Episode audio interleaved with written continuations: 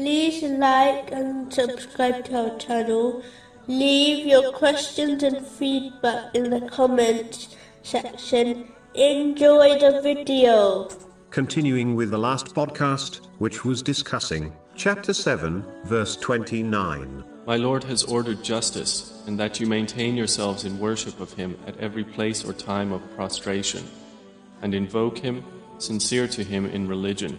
A Muslim must gain and act Islamic knowledge, so that they can fulfill the commands of Allah, the Exalted, refrain from His prohibitions, and face destiny with patience, according to the traditions of the Holy Prophet Muhammad, peace and blessings be upon him. This obedience includes fulfilling the rights of people, one of the greatest of these rights being keeping one's verbal and physical harm away from the self and possessions of others. This is in fact the characteristic of a true Muslim and believer, according to a narration found in Sunan an Nasai, number 4998. In a narration found in Sunan Ibn Majah, number 3989, the Holy Prophet Muhammad, peace and blessings be upon him, warned that even showing off slightly is polytheism.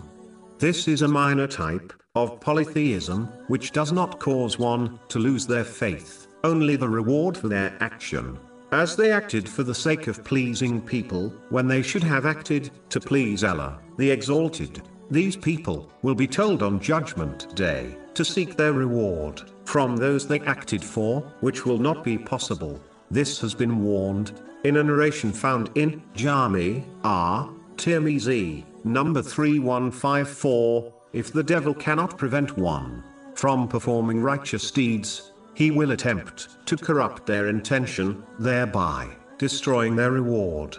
If he cannot corrupt their intention in an obvious way, he tries to corrupt it through subtle ways. This includes when people subtly show off their righteous deeds to others. Sometimes it is so subtle that the person themselves are not fully aware of what they are doing, as gaining and acting on knowledge is a duty on all according to a narration found in Sunan Ibn Majah, number 224. Ignorance will not be accepted by Allah, the Exalted.